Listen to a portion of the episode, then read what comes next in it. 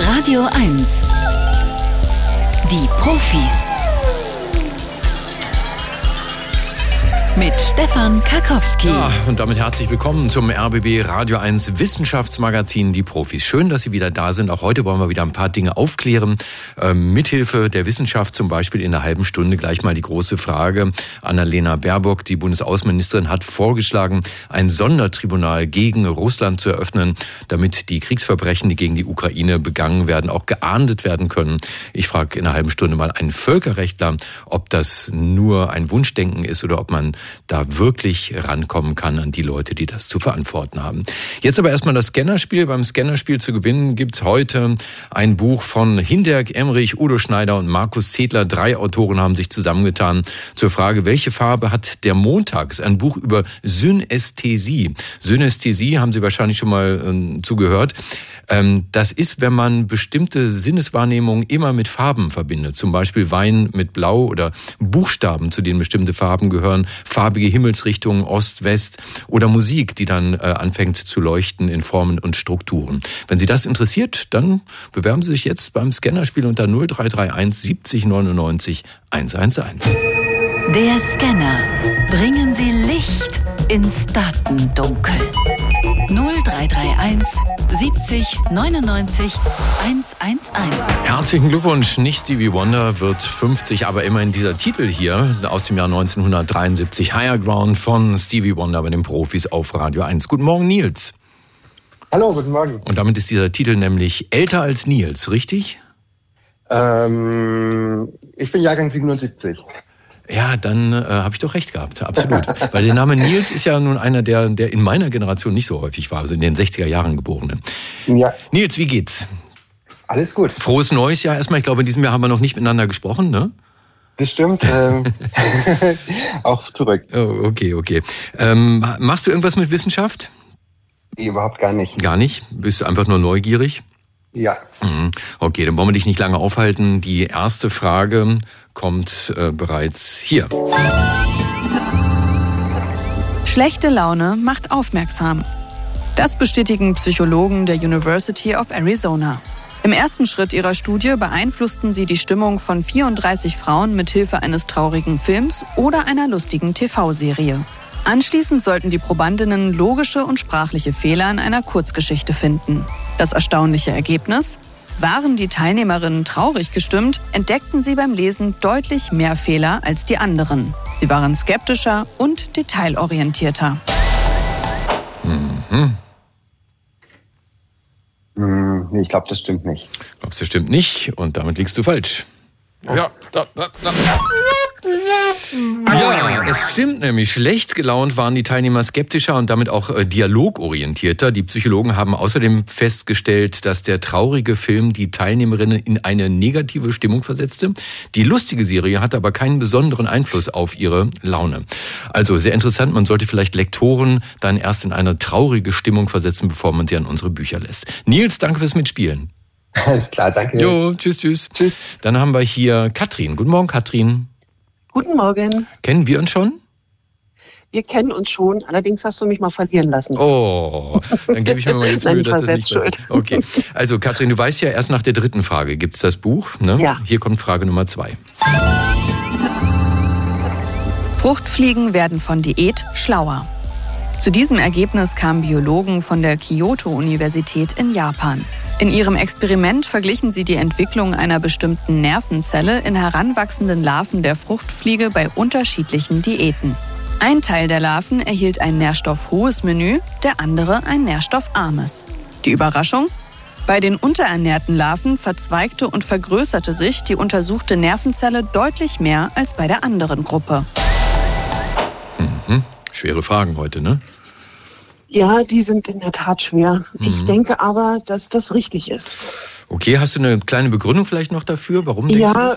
Ich, ich denke, das ist richtig, weil ähm, Tiere oder überhaupt Organismen ja sicherlich lernen, wie sie dann vielleicht anders zur Nahrung kommen oder wie sie anders Energie tanken können. Und äh, aus dem Grund habe ich auf diese Antwort. Ja, wunderbar, stimmt. Also ich habe gedacht, es wäre umgekehrt, ja, dass man also irgendwie je mehr Nahrung eine Fruchtfliege bekommt, dass sie dann auch mehr Möglichkeiten hat, schlau zu werden. Aber tatsächlich stimmt, die Biologen haben beobachtet, dass die unterernährten Larven auch viel weniger lichtscheu sind. Und sie vermuten, dass das äh, erhöhte neuronale Wachstum zu tun hat mit einer gesteigerten Risikobereitschaft und Aktivität, den Larven bei ihrer Nahrungssuche hilft. Katrin, vollkommen richtig. Hier kommt schon Frage Nummer drei. Auch Delfine fangen an zu schreien, wenn es laut ist. Das stellten Biologen des Delfinforschungszentrums im US-amerikanischen Florida und der St. Andrews Universität in Schottland fest. In ihrem Versuch wurden zwei große Tümmler namens Delta und Reese in einem geschlossenen Experiment beobachtet.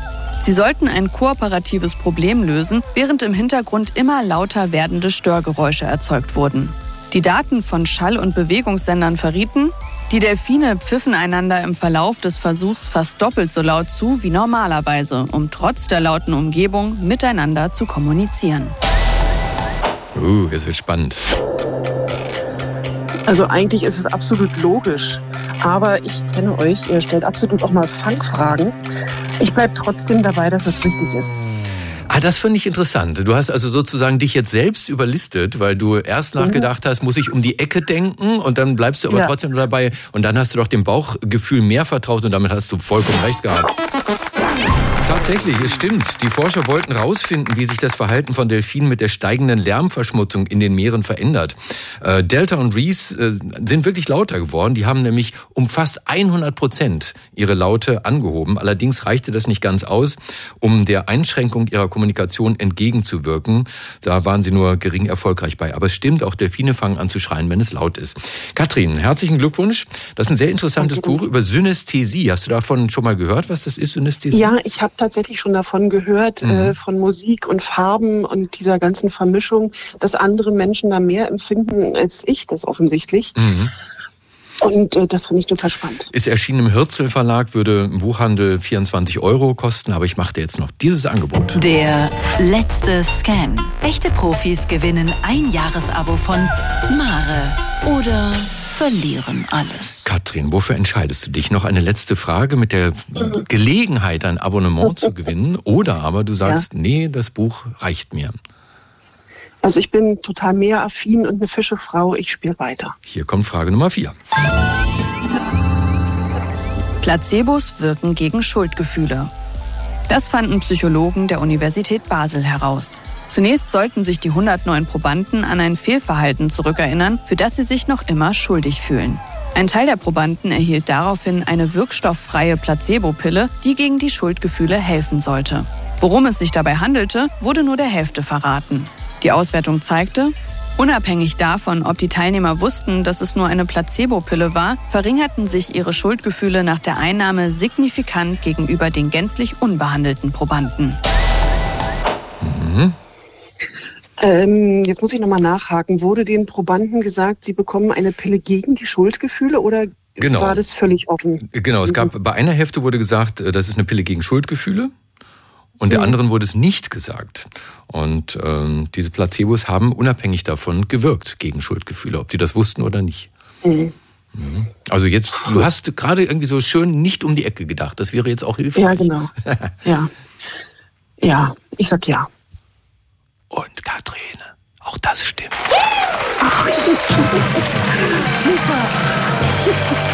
ja, die Schuldgefühle der Probanden konnten mit einer wirkstofffreien Pille gelindert werden. Die Psychologen waren besonders daran interessiert, ob es eine Rolle spielt, dass man weiß, dass es sich lediglich um eine Placebo-Pille handelte. Genau das wurde einer Hälfte gesagt. Und ihr Fazit für diesen Fall ist, das macht keinen großen Unterschied. Ich frage mich immer, warum spielen Psychologen solche Sachen? Ne? Hast du eine Ahnung? Ja, Forschung, also da steigt man eh nicht ganz hinter. Na, aber spannend ist es auf jeden Fall. Danke fürs Mitspielen, ja. Katrin. Dir noch ein schönes Dankeschön. Wochenende. Hm? Danke gleichfalls. Vielen Dank. Und du weißt ja, jetzt nicht auflegen. Ne? Nein, danke. Ciao, ciao. Tschüss.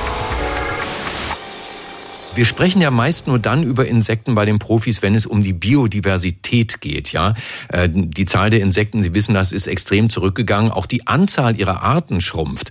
Von manchen Insekten aber haben wir offenbar immer noch zu viel, nämlich von den Schädlingen. In der Forstwirtschaft etwa richten Insekten wie ein Borkenkäfer namens Buchdrucker erhebliche Schäden an an den Fichten.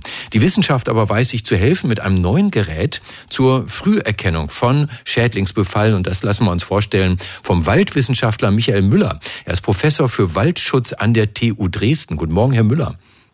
Guten Morgen. Und danke, dass Sie so spontan eingesprungen sind. Aber wie exotisch ist das denn, Professor für Waldschutz? Sind Sie der Einzige in Deutschland? Also mit einer so praktischen Ausprägung an den Universitäten. Aber es gibt auch äh, äh, Professoren für Waldschutz an den Fachhochschulen und international natürlich auch. Das ist eine ganz alte Waldwissenschaft. Mhm.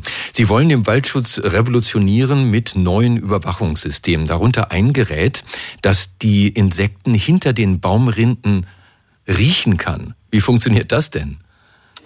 Also prinzipiell nutzen wir solche Geruchsstoffe schon seit einigen Jahrzehnten, aber wir fangen dann eben die Insekten und werten die Fangergebnisse aus. Und jetzt streben wir an, dass wir also diese Geruchsstoffe in der Luft oder an den Bäumen also direkt detektieren können. Und warum machen Sie das so? Also welche Vorteile hat das? Also wir wollen äh, sehr zeitig entdecken, ob sich Insekten stärker vermehren, denn nur wenn unsere menschlichen Ziele beeinträchtigt sind, dann sprechen wir ja von Schädlingen. Es ist ja prinzipiell gehören die ja alles im Wald. Mhm. Und da ist auch die Biodiversität gar nicht so gesunken, wie man das sonst in anderen Bereichen äh, ab annimmt. Mhm. Wir haben aber trotzdem Ziele und wollen die Bäume schützen in ihrem Wert und in ihrer ja auch äh, Marktfähigkeit. Und insofern äh, ist es gut, wenn wir also sehr schnelle, sehr genaue Systeme finden würden. Und mit diesem Gerät, das nennt sich Ionenmobilitätsspektroskopie, wollen wir also die Duftstoffe in der Luft direkt detektieren und damit eben zum Beispiel Eigelege entdecken oder eben auch äh, Befallsymptome direkt feststellen können. Ionenmobilitätsspektroskopie, wenn ich das richtig verstanden habe. Wie funktioniert das?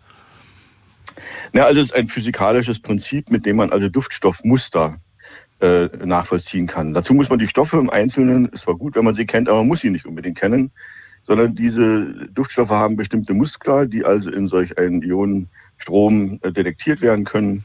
Und dann äh, werden diese also auch wieder erkannt. Das kann man sich ein bisschen vorstellen wie eine Hundenase. Die wird also auch äh, bei einem Spurhund trainiert auf einen bestimmten Stoff und der Hund entdeckt das wieder und kann die Spur nachverfolgen. Und so versuchen wir ein physikalisches Prinzip die gleiche Lösung durch ein physikalisches Prinzip zu erzeugen. Dann gehen Sie also als Team in den Wald, halten das Gerät an die Bäume, stellen fest, aha, dieser Baum ist befallen und dann?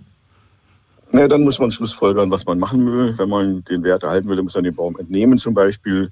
Wenn er eben durch Borkenkäferarten, gibt es ja 110 verschiedene Arten in Deutschland an allen Baumarten, äh, äh, entdecken will, und wenn wir eben Eierblagen zum Beispiel von, von Schmetterlingen entdecken wollen, dann verfolgen wir, so wie jetzt mit handwerklichen Methoden, dann mit modernen Methoden, ob sich eine Massenentwicklung anbahnt.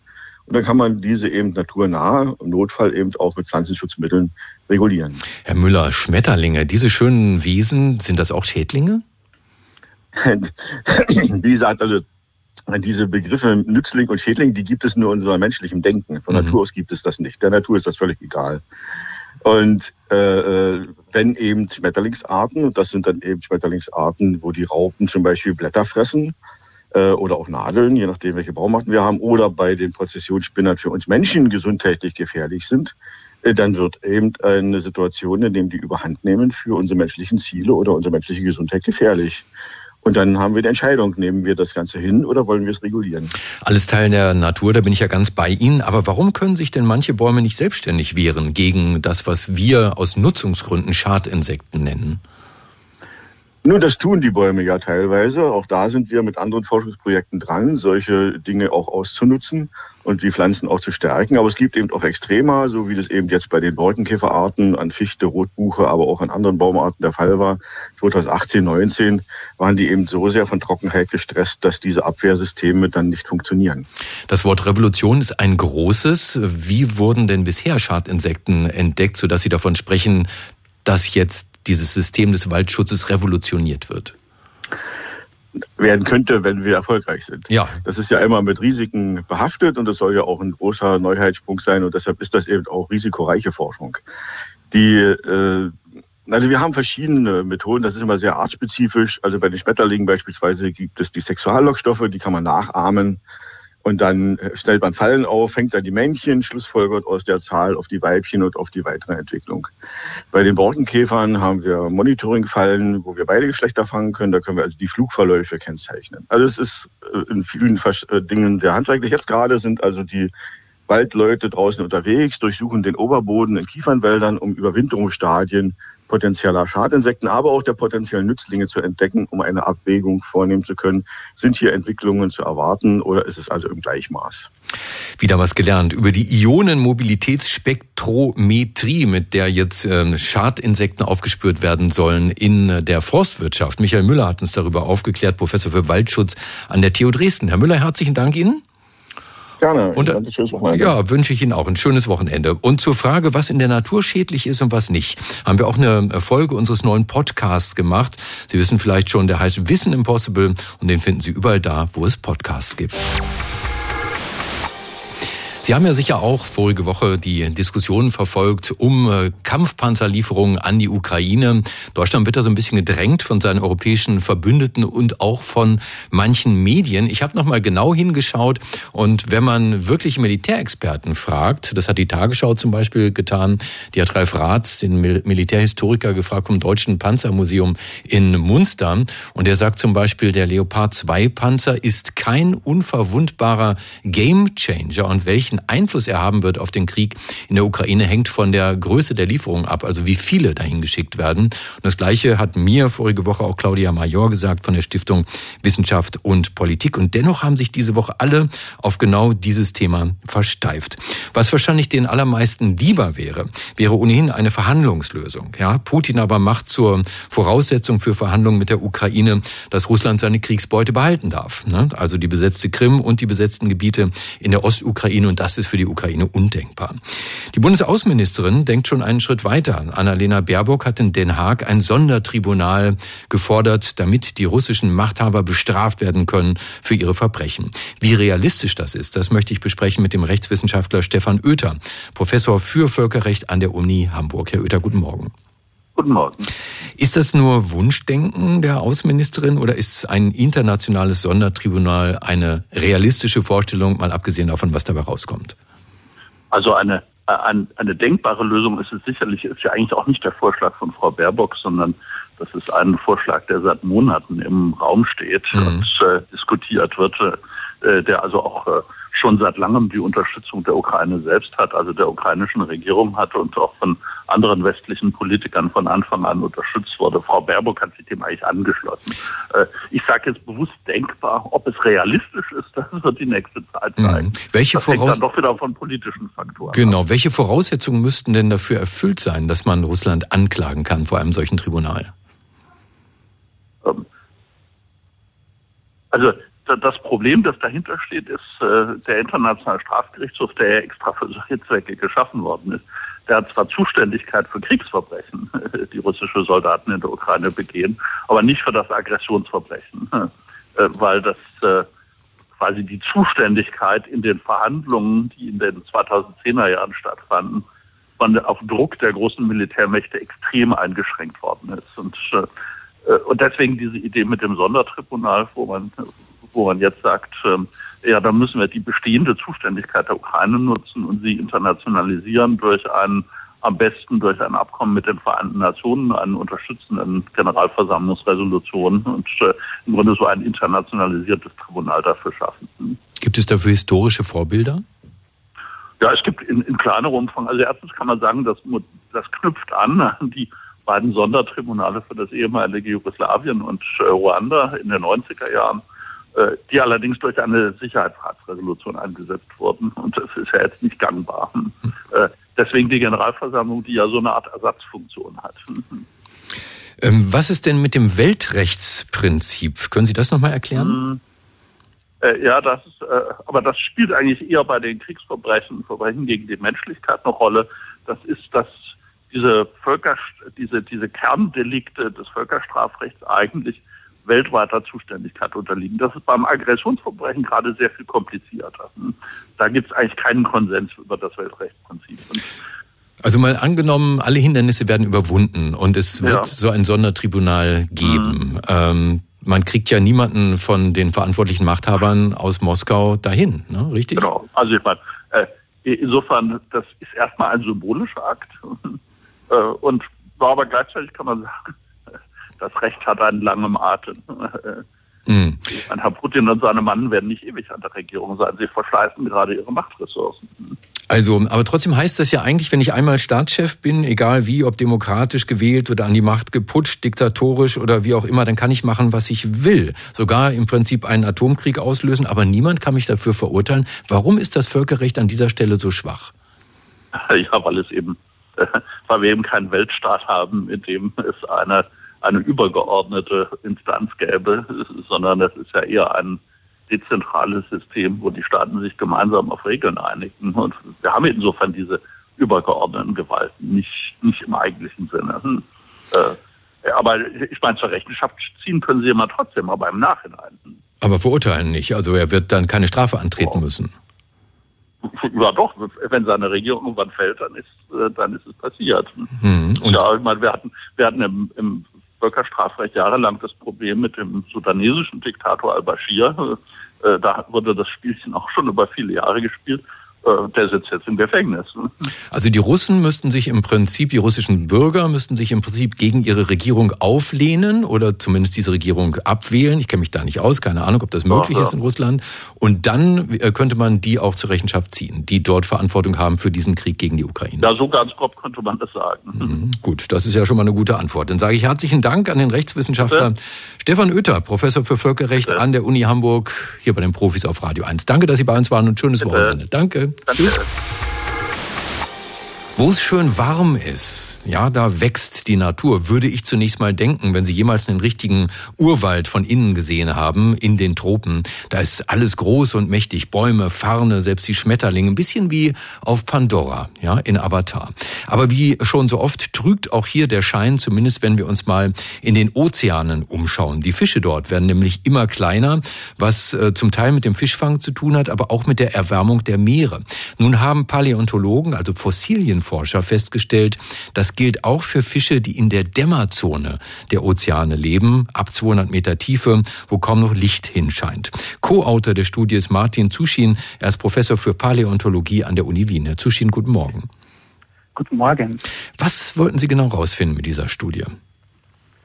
Ja, wir hatten hier die äh, einmalige Gelegenheit, äh, dass wir eben ähm, fossile Fische aus einem tieferen Meeresgebiet äh, untersuchen konnten, äh, weil die Sedimente dafür eben an der Oberfläche freiliegen. Und das Interessante ist, dass diese Sedimente, die also 700.000, 800.000 Jahre alt sind, eine Fischfauna äh, beherbergen, die praktisch ident ist mit den heutigen Fischen, die im, im sogenannten Mesopelagial vorkommen, wie Sie schon gesagt haben, einige hundert Meter Wassertiefe. Das heißt, äh, man kann sich da genau anschauen, äh, was bei einer äh, Erwärmung des Meerwassers passiert in Bezug auf die Größe dieser Fischvergesellschaftung. Hm, das heißt also, ab 200 Meter Tiefe laufen die Uhren langsamer. Da ist dann in den letzten Jahrtausenden, vielleicht Jahrmillionen weniger passiert als oben. Und Sie haben für die Untersuchung eine ziemlich interessante Methode gewählt, äh, wie ich finde. Sie haben nämlich Gehörsteinchen von Fischen gesammelt auf der Insel Rhodos. Was sind denn Gehörsteinchen? Ja, die Knochenfische haben äh, kleine Kalkgebilde im Innenohr. Die nennt man Gehörsteine oder Otolithen.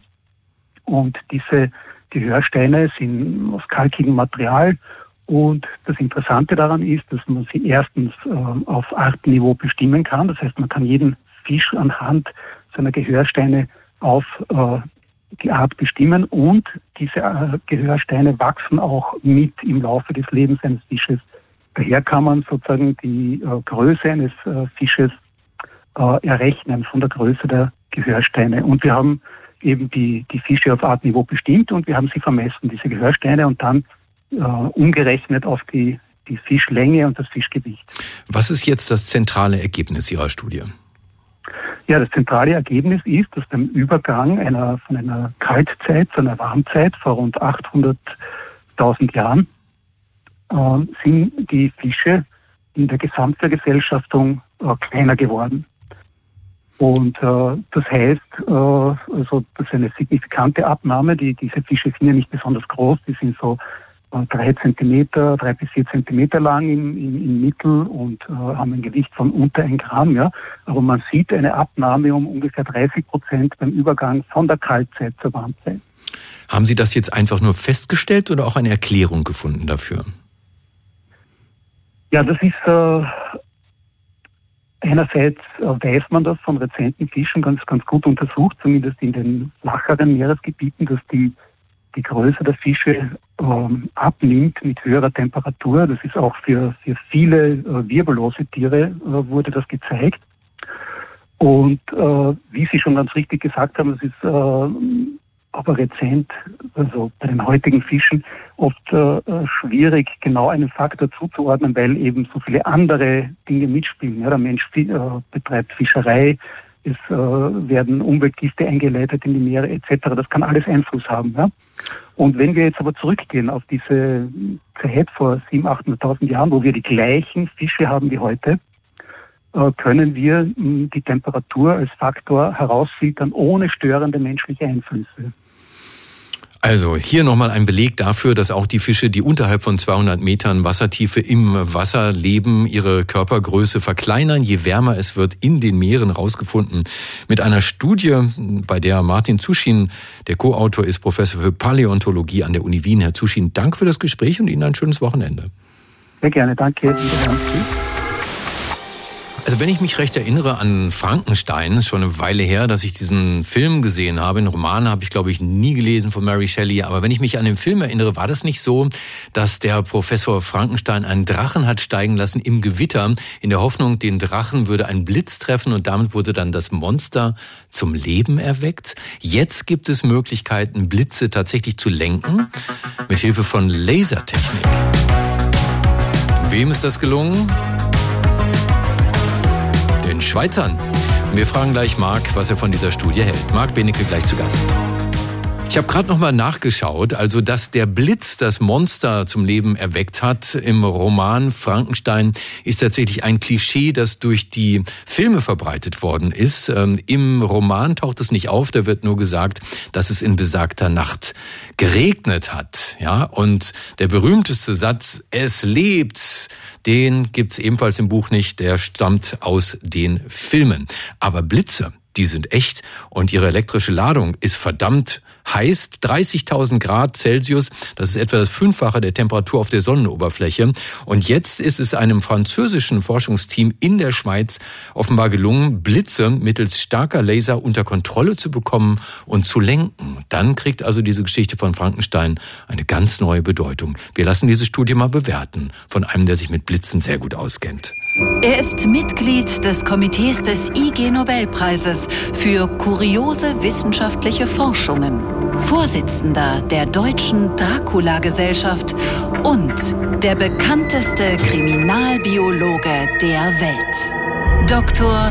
Marc Benecke, live auf Radio 1, die Profis. Einen spannungsgeladenen Vormittag wünscht dir, lieber Marc. Ja, ebenfalls, äh, lieber Stefan, die 30.000 Grad sind vielleicht viel heißer als die Sonnenoberfläche, aber nicht viel heißer, äh, heißer als die Heizdecke, auf der meine Frau immer liegt. Also wenn ich darüber fasse im Bett, das fühlt sich wie 15.000 Grad oder sowas an. Also insofern ähm, ja. das ist äh, alles relativ. Ja. Lieber Marc, Blitze lenken äh, klingt wirklich ein bisschen so nach Science Fiction. Was haben die da genau gemacht? Ist mal wieder Science Fiction hier bei uns in der Sendung. Äh, manche Menschen kennen ja vielleicht, äh, haben schon von Elmsfeuern gehört, die von Schiffsmasken, oh, äh, Masten oder, oder Bergspitzen, ähm, Kirchtürmen oder aber auch bei Flugzeugscheiben ganz vorne, da wo die Piloten, Pilotinnen sitzen, da so lang flickern. Und die sorgen dafür, dass die Luft elektrisch aufgeladen, ionisiert wird und dann wird die leitfähig. Und da können dann sich zum Beispiel Blitze einfinden. Das ist schon ganz lange bekannt, ähm, äh, weil man es einfach beobachtet hat. Aber gleichzeitig ist natürlich auch bekannt, dass man, wenn man zum Beispiel einen, einen Draht in die Luft schickt, dass da auch der Blitz sozusagen einschlägt und dann bis zur Erde geleitet werden kann und die Energie auch aufgefangen werden kann unten. Also man kann wirklich beweisen, dass das irgendwas Elektrisches ist sozusagen. Das ist schon seit dem 18. Jahrhundert bekannt. Und äh, das Doofe an der Sache ist, dadurch, dass es so viele Tote gibt durch Blitze, über 4000 pro Jahr, und viele Milliarden Gebäudeschäden und so entstehen, haben sich Leute natürlich schon immer gedacht, das wäre gut, wenn man das irgendwie ablenken könnte oder überhaupt lenken könnte. In eine Richtung, wo es nichts schadet. 1965 ist jemand auf die ziemlich coole Idee gekommen, einfach Raketen mit einem Draht in die Luft zu schicken, statt dem äh, berühmten ähm, so, so, so eine Art äh, Papier oder sonst wie betriebener Drache, den man in die Luft steigen lässt. Aber das Blöde ist nur, da schlägt leider der Blitz dann tatsächlich ein und dann fallen die ganzen Stücke auf den Boden. Also das ist eine blöde Lösung, weil dann hat man zwar den Blitz abgeleitet, dafür fallen den Leuten aber irgendwelche Raketenstücke durchs Dach. Ist also nicht so gut. Und dann 1974 wurde vorgeschlagen, jetzt machen wir jetzt mal mit dem Laser, weil der Laser kann nämlich auch kleine Tunnel in der Luft erschaffen. Und äh, diese Tunnelchen, die sind dann auch ionisiert, also leitfähig. Und vielleicht gefällt das ja dem Blitz. Und er würde dann entlang des Lasers vielleicht langwandern. Und die Schweizer und ähm, französischen Kollegen und Kolleginnen, die sind jetzt auf einen hohen Berg gestiegen, äh, letztes Jahr, 2500 Meter hoch, haben einen Wahnsinnslaser. Ich habe ja auch so einen grünen Laserpointer für Vorträge, aber das Ding ist wirklich, da bin ich sehr neidisch. Das neun Meter lang ist nur das Gerät, also nicht der Laserstrahl, fünf Tonnen schwer. Das haben sie alles auf diesen Berg geschafft. In der Schweiz ist sowas möglich. Hm, Marc, auf die Größe so kommt aber doch nicht so an. Bitte? Auf die Größe kommt doch nicht jetzt so an, wie es immer heißt sondern auf den Umfang. Ja, der Umfang des Gerätes ist auch nicht schlecht. Anderthalb Meter. Also ist auch ein ordentlicher Umfang sozusagen. Und daraus haben sie dann diesen riesigen grünen Laserstrahl rausgeschossen und etwas geändert. Es war nämlich schon 2004 in Mexiko und 2011 in Singapur mal mit dem Laser versucht worden, den Blitz einzufangen. Das hat aber irgendwie nicht geklappt und deswegen haben sie jetzt diesmal mit Schweizer Präzision und mit richtig viel Wumms haben sie einfach die Anzahl der Pulse erhöht. Das Problem ist nämlich, dadurch, dass das so ein irrer, krasser Laser ist, kann man da nur super kurze Impulse geben, also so ein paar Pikosekunden. Und man musste das Ganze jetzt mit äh, 1000 Hertz, also einen Kilohertz Wiederholungsrate machen und hat das vorbeigeschossen an der Spitze eines Turmes, eines 124 Meter hohen Turmes, der sowieso pro Jahr ungefähr 100 Mal im Sommer getroffen wird, da auf diesem Berg. Und jetzt wird's spannend. Insgesamt 16 Mal ist dann der Blitz in diesem Sommer eingeschlagen. Und tatsächlich war es so, man konnte das sogar einmal fotografieren, weil da gerade der Himmel nicht so bedeckt war dass wirklich der Laser diese kleinen ionisierten Lufttünnelchen erzeugt, der Blitz dann in den Laserstrahl einschlägt mit dem Laser noch ein Stück wandert, so 50 bis 60 Meter und dann, das fand ich besonders lustig, soweit ich das auf dem Foto richtig gesehen habe, dann in den normalen Blitzableiter des Turmes einschlägt. Und so sagen die Kollegen jetzt auch, es könnte damit enden, dass man künftig einen klassischen Metallblitzableiter braucht, da dann den Laser vorbeischießt, entlang des Lasers ein Stück weit den Laserstrahl lang folgen mhm. lässt und dann schlägt es wieder den normalen Blitzleiter ein. Wäre aber auch schon mal nicht schlecht, weil dann hätte man, dann wüsste man wenigstens, wo der Blitz einschlägt. Also eine, eine schöne Kombination zahlreicher Methoden, eigentlich aus den letzten Jahrhunderten. Ja, wir wissen jetzt, dass es geht, aber niemand wird das tatsächlich anwenden, wahrscheinlich. Ne? Das ist einfach nur irgendwie, um zu gucken, ob es funktioniert. Ja, es ist natürlich sehr viel Energieaufwand und sehr viel Geräteaufwand, da hast du schon recht. Deswegen bin ich auch mal gespannt, ob das wirklich gemacht wird. Ich glaube, das Haupthindernis ist, dass äh, während dieser Experimente der gesamte Luftraum gesperrt werden musste. Das mhm. heißt, es durfte kein einziges Flugzeug mehr fliegen. Und ich könnte mir vorstellen, dass spätestens da dann keiner mehr Bock hat und sagt, okay, lieber schlagen die Blitze in die Flugzeuge und sonst wo ein, bevor wir uns hier nicht mehr kreuz und quer um den Planeten Erde bewegen können. Liebe aufmerksame Zuhörende, hier gab es gerade ein neues Wort, was wir gelernt haben im Vortrag von Marc Benecke, nämlich die Pikosekunde. Eine Pikosekunde ist ein Billionstel einer Sekunde. Wieder was gelernt. Marc, vielen Dank. Viele Grüße, viele Piko-Grüße. Das war Dr. Marc Benecke, live auf Radio 1. Die Profis. Es war einmal ein Riese, 1761 geboren in Irland. Charles Byrne war sein Name. Er wuchs zu einer Größe von mindestens 2,30 Meter an. Und als er 21 wurde, ist er in die Welt hinausgezogen und hat diese Größe versilbert, hat sich also selbst ausstellen lassen auf Jahrmärkten und überall da, wo Kuriositäten gezeigt wurden. Die Leute haben Geld bezahlt dafür, um Charles Byrne zu sehen. Dann starb er und ein Museum übernahm sein Skelett, nämlich das berühmte Hunterian Museum in London. Das ist ein Anatomiemuseum, wo viele medizinhistorische Dinge ausgestellt worden sind, eben auch dieses menschliche Skelett. Das ist jetzt renoviert worden, das Museum. Bei der Neueröffnung ist das Skelett nicht mehr zu sehen, aus ethischen Gründen, denn auch in den Museen findet ein Sinneswandel statt. Allerdings gibt es immer noch Ärger, weil beerdigen will das Hunterian Charles Byrne immer noch nicht. Was bei uns die Frage aufwirft, wie sieht es eigentlich in Deutschland aus mit Menschen, menschlichen Überresten in Museen. Und diese Frage stelle ich dem Archäologen Dr. Bernhard Heb. Er ist Kustos am Museum für Vor- und Frühgeschichte und Projektleiter der sogenannten Lushan-Sammlung. Vor allen Dingen aber hat er gerade zum Thema was publiziert äh, unter dem Titel Human Remains from the Former German Colony of East Africa. Herr Heb, guten Morgen. Guten Morgen. Für alle, die noch nie davon gehört haben, vermute mal, werden die meisten sein. Was ist das? Die Lushan-Sammlung. Also die Luschan-Sammlung geht zurück auf Felix von Luschan. Er war seines Zeichens Anthropologe und Ethnologe ähm, ab 1884 am damaligen Völkerkundemuseum in Berlin und hat später ab den 1890er Jahren auch den Lehrstuhl für Anthropologie an der Uni in Berlin mit aufgebaut. Mhm. Und was ist und das für eine Sammlung? Was, was hat er gesammelt? Er hat eben ähm, Zeit seines Lebens, muss man sagen, neben Ethnologika auch menschliche Überreste aus aller Herren Länder gesammelt. Und ab dem Zeitpunkt, als er aus Wien nach Berlin kam, hat er eben auch die Möglichkeit gehabt, ähm, das deutsche Kolonialsystem zu nutzen für seine Erwerbungsaktivitäten und hat es dann tatsächlich geschafft, aus nahezu allen Ecken der Welt, wo Deutsche tätig und präsent waren, ähm, über 10.000 Schädel zusammenzusammeln. Das ist immens und man musste auch tatsächlich von Sammlungswut sprechen. Und diese Sammlung ähm, verteilt sich aber auf zwei Hauptteile. Das ist einmal die S- oder die Luschan-Sammlung, die bei uns am Haus ist in Berlin. Und es gibt aber auch noch seine Privatsammlung, die L-Sammlung, die heute in New York ist, am Natural History Museum. Was wollte der denn damals mit den ganzen Schädeln? Was konnte man daran erforschen? Also seine Grundidee war eben, dass man je mehr Schädel man zusammenträgt, umso mehr Daten kann man zusammenfügen durch Kraniometrie, also durch Schädelvermessung um Ethnien zu bestimmen, um Unterschiede von Ethnien zu bestimmen, ob, um auch zum Beispiel Verwandtschaftsverhältnisse wahrscheinlich zu machen.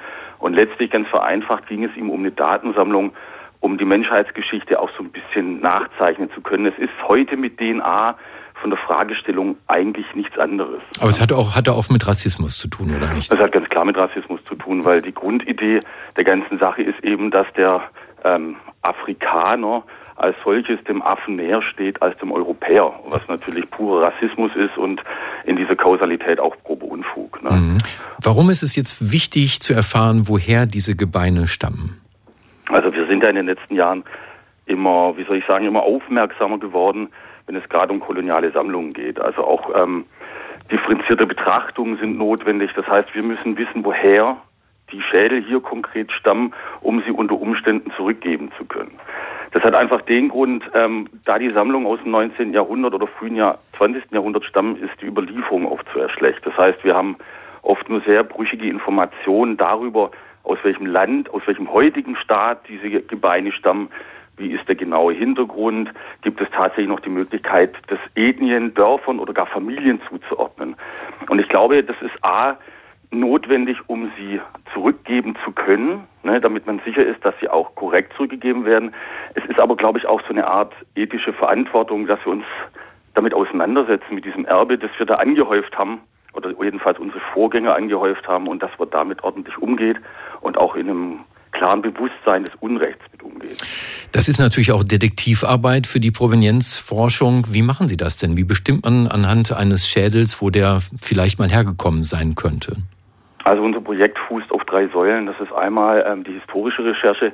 Das wäre jetzt ähm, Literaturrecherche, das wäre aber auch archivalische Arbeit. Sie gehen in Museumsarchive oder auch in Privatnachlässe oder in sonstige Archive und versuchen herauszufinden, was dort an Dokumenten noch vorhanden ist. Also Reiseberichte, auch Ladelisten zum Beispiel.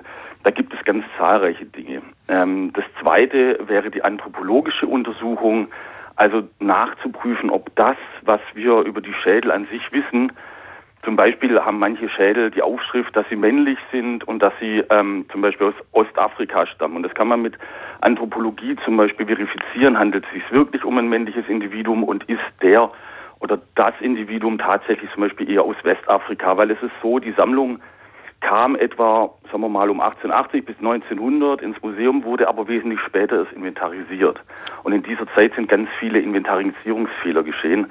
Das heißt, wir können oft einfach nicht sicher sein, dass der Schädel ähm, oder dass die Beschriftung eines Schädels oder die Inventarisierung eines Schädels auch ko korrekt ist. Und das kann man zum Beispiel mit Anthropologie ansatzweise nachprüfen. Und die dritte Säule wäre eben vor Ort wäre ähm, auch Feldrecherche. Das machen wir mit den afrikanischen Kolleginnen und Kollegen zusammen. Das heißt, wir sind dort in den Dörfern und in den Gemeinden und versuchen auch dort die orale Tradierung zu dokumentieren. Also welche Erinnerungen an die Präsenz der Deutschen ist da und können wir daraus zum Beispiel auch Informationen ziehen. Sehr interessant. Dann ist im Prinzip Ihre Aufgabe als Leiter der sogenannten Luschan-Sammlung, diese aufzulösen. Ähm, naja, Sie müssen differenzieren. Also die Luschan-Sammlung besteht heutzutage noch aus 5500 Schädeln. Davon sind circa zwei Drittel kolonial und circa ein Drittel sind europäisch-archäologisch. Um die geht es ja nicht, um die europäisch-archäologischen.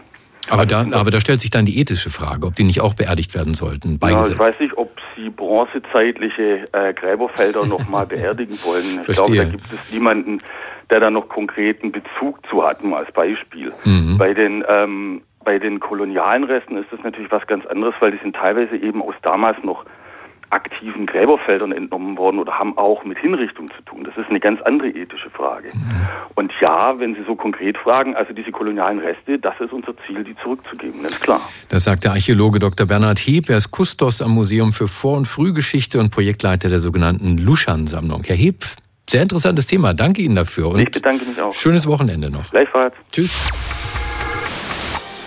Radio 1. Marias Haushaltstipps. Mit etwas Butter oder Öl im Wasser werden Reis und Nudeln weder überkochen noch aneinander kleben. So, es gibt was Neues bei uns. Wissen Impossible. Der Bildungsauftrag. Mit Stefan Karkowski und Julia Fissmann. So ist es, sollten Sie sich mal anschauen, anhören, natürlich überall da, wo es Podcasts gibt. Die ersten vier Folgen haben wir schon veröffentlicht, kommen jede Menge noch dazu in diesem Jahr. In einer der Folgen geht es um die Frage, warum Beton so klimaschädlich ist. Und da haben wir eine Professorin für Gebäudetechnologie befragt, äh, wie für sie klimafreundliches Bauen aussieht. Und die sagt, es geht nicht darum, dass wir völlig neue Baustoffe erfinden, sondern es geht darum, dass wir bestehende Baustoffe maximal effizient einsetzen, also Stichwort Materialeinsparung und es geht darum, dass wir die so verbauen, dass wir sie nachher in den Kreislauf wiedergeben, Stichwort kreislauffähiges Bauen. Und diese und viele interessantere, noch interessantere Gesprächspartner finden Sie genau in unserem neuen Podcast Wissen Impossible. Hören Sie da mal rein, liken Sie das vor allen Dingen. Radio 1. Nur für Erwachsene.